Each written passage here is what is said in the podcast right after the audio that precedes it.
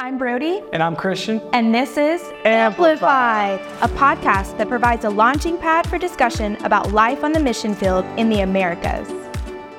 Hello, and welcome to another podcast of the Amplified Podcast. Today, I am so excited because we have two very special guests to my heart. I love them so much. We have Joe and Megan Brewster. Guys, thank you so much for being on the podcast today.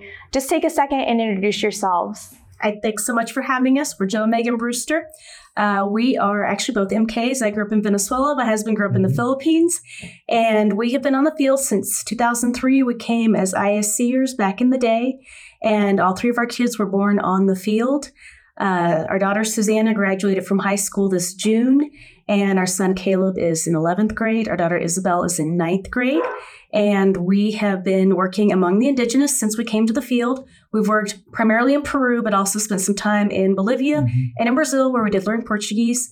And we are now working in Colombia. We've been here for almost two and a half years. Mm-hmm. Wow, that's amazing. That's awesome. Mm. And, you know, it's kind of cool seeing the big picture. You guys started off as MKs and went through all of it. Now you're serving the Lord, um, even now still. So I want to say this as we're moving forward, we always start off with a discussion about hardships. We know that even MKs are real people too, and now you guys are full grown missionaries and have been around for a bit. So, if you wouldn't mind, tell us about a hardship that you guys have had to walk through uh, while being on the field or even prior to the field. So, I think uh, one of the harder things that we've had to walk through is just kind of in general has been transition. Um, back when we were asked to move to Brazil, our kids were little. Susanna was four, Caleb was two. I was pregnant with our daughter Isabel, and we're supposed to have Isabel in Brazil, and that didn't happen. She was born in Peru. When we went to Brazil, long story short, our visas didn't work out. We ended up losing our visas, not being able to get any of our stuff out. Um, and at that point, I was ready to quit and not return to the mission field. And the Lord is so gracious to us. He told me, You're not done yet. And I'm so grateful for the Lord's mercy and grace in that process. We returned to the field, and just the time after that was just so full of blessing for our family and the ministry and the work. And that is what enabled us to do this last transition, which was from Peru to Colombia which I would say is one of the harder things we've done of leaving a place where we had such deep roots of ministry and family. Honestly, that was almost our uh, field, like leaving home to go to the field. That's almost what it felt like. And so, mm-hmm. just transition is difficult. Leaving everything you know, those deep relationships, to to go and start somewhere start at zero where you don't know where to go grocery shopping, where you don't know anybody. Every single face you meet is new. And that's just the Lord has shown me time and time again just his grace and his mercy. And so even though many times, even though I speak Spanish, not in Brazil, I had to learn the language, but God's grace and his mercy in that, and each time is still difficult. And one thing we've learned is we only have so many transitions mm-hmm. in us. So we have to really be wise in that as a family. But at the same time, God gives us the grace we need mm-hmm. in each moment. Wow. That's a really, really beautiful word. I remember I, you all were my supervisors uh, in Peru, and, and, watching you all uh, transition to Colombia was uh, uh, just, it did break my heart because I could see how much you had invested in Peru um, and just uh, your example in that. Um, I just want to thank you all for that. Um, and so today we are talking about catalytic church planting. Um, and so we want to ask you the first question right off the bat. Uh, why, as an organization, uh, do we focus on church planting? Good question. Uh, it, I mean, we should have like a really easy answer for that because we do. That's like an organizational focus. We should all know this, right? Uh, but there, there is this tension because the Bible actually doesn't say go plant churches. It says go make disciples. Uh, but implicit in that is a healthy disciple congregates with other disciples right? So that's how you know discipleship is is working and gaining traction. And and one of the facts about missionary lives that Megan already talked about is is one of transition. You know, we we are very temporarily, even if we spend 30 years, we're very temporarily on a given field. Okay. We we come at a given time and we're gonna leave. We we're gonna leave. And when we leave, um, we don't want the work that the Lord has done to fade. And one of the reasons why it does is if there's not an established church or a group of believers that can mutually encourage one another, that can begin to reproduce throughout the rest of the culture. And so if you're not focusing on planting a church or getting a the body of Christ um, established in an area, then you really haven't worked the whole missionary task. You've probably done some really good things, some great things that, that God will honor. But if you want something that's going to last, that will really, uh, a work that will permeate a culture or a people, you've got to have established churches. You've got to plant churches. Uh, believers in isolation fade. Believers in isolation fall away. Even small churches, small country churches, right? They'll fade away too. So it's helpful. That's why we have associations and conventions and all these connections just to build up the body and, and keep it healthy. So that's why we plant churches, or at least one of the main reasons why. and you know, I think it's cool how you talk about you know, churching or planting churches is what lasts. You know, whether that's building the community or expanding past that to associations, conventions, and all that stuff. So, with that, in the Bible and in modern in modern day missions, church planting looks different for example, um, in some areas, entry might be focused on evangelism, or in some areas, entry might be focused on leadership development in order to reach more people and connect different people.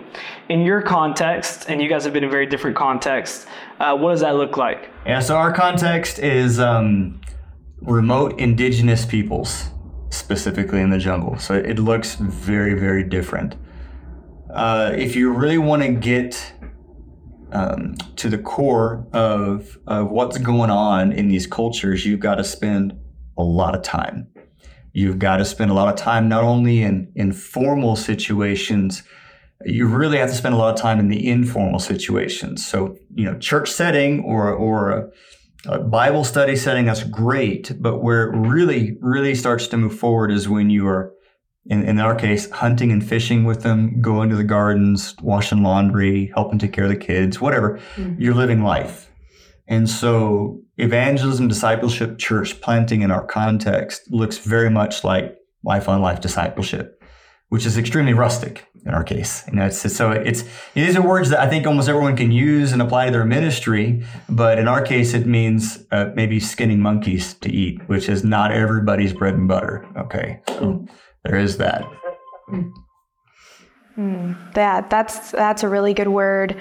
Um, and so, with that, because you all have been in different um, contexts, can you just share one maybe roadblock or barrier that you've seen uh, when planting a church in that specific context, but also then also share a bridge that you've seen that has gotten you to uh, to church? Yeah. So um, we have our we have our, our biblical mandate for church, what it, what it should kind of look like and feel like, and, and all of that. You know, go read Acts, you'll see all of that. But but every cultural manifestation of it's a little bit different. The gospel doesn't change, but how the church presents itself might. So, real practical example for us: language is different, and we have to focus on heart language gospel proclamation. All right. So what that means is English isn't going to cut it in our context. Spanish isn't going to cut it. There, these groups, a lot of them are functionally monolingual in language only they speak. Mm-hmm. Duolingo doesn't have access to it, and so it's a huge barrier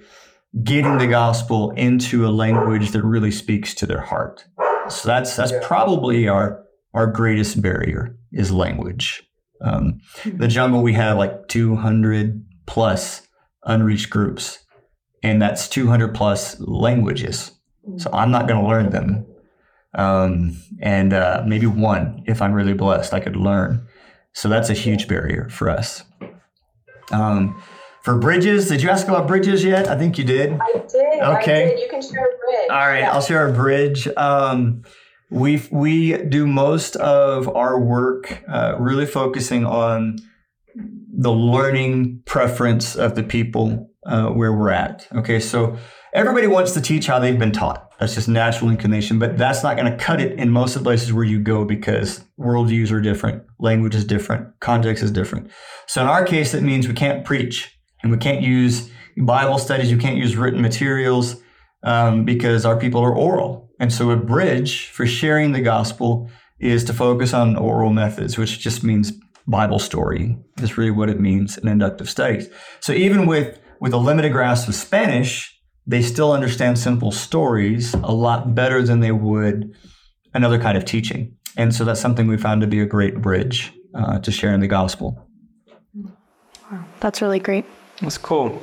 I think just seeing all that, the barriers and the bridges and language and different styles of learning, I think it gets me excited to know like there's people who are focused in that as their church planting in indigenous context and in um, urban context. Mm-hmm. So with that, I said earlier, you guys have been on the field since you were MKs till now. So you guys have seen a lot of things and you guys have walked through hardships, but now I will talk a little about, about hope. Uh, what gives you hope as you look at the at the mission field, as you look at your team, as you look at AMP? What gives you hope? So, I, yesterday I just got back from attending the um, the annual convention meeting for Colombian Baptist.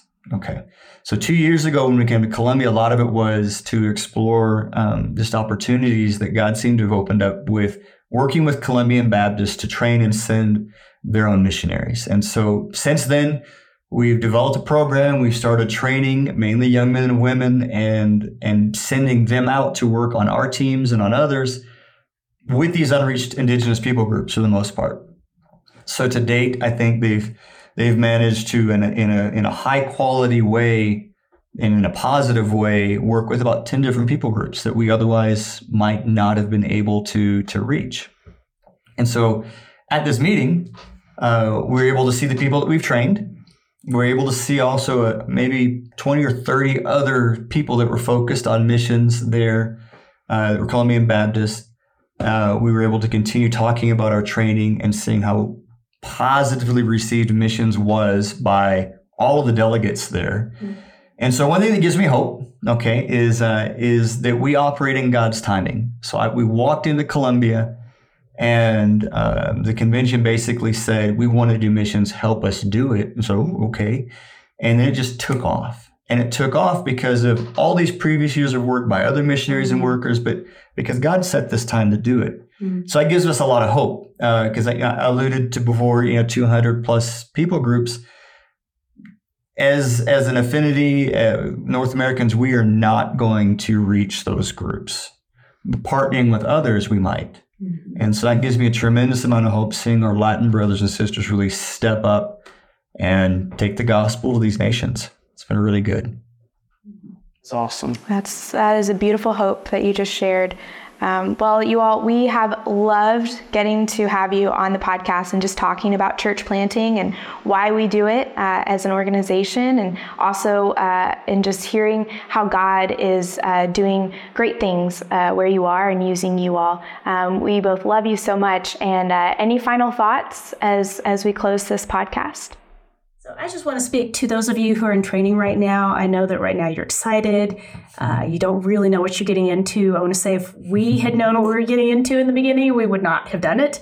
And that's that's fair. That's legit. And I just want to encourage you that it's going to be so much harder than you think it is. But God is so good. He is faithful. I just want to encourage you. Don't give up in those hard times, those moments when you think you can't go on, when it's not what you thought it would be, when it's harder than you thought it would be, when it's more boring than you thought it would be, when it's just it's it's not as glamorous as you thought it would be. Mm-hmm. Whatever it is, just I want to encourage you to not give up.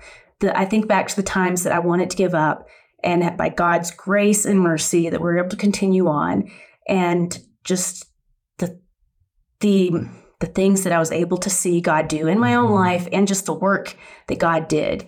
And I wouldn't trade that for anything. So I just want to encourage you. And in Joshua 1 9, I know you know this verse, have I not commanded you? Be strong and courageous. Do not be afraid. Do not be mm-hmm. discouraged, for the Lord your God will be with you wherever you go. And that is true wherever you go.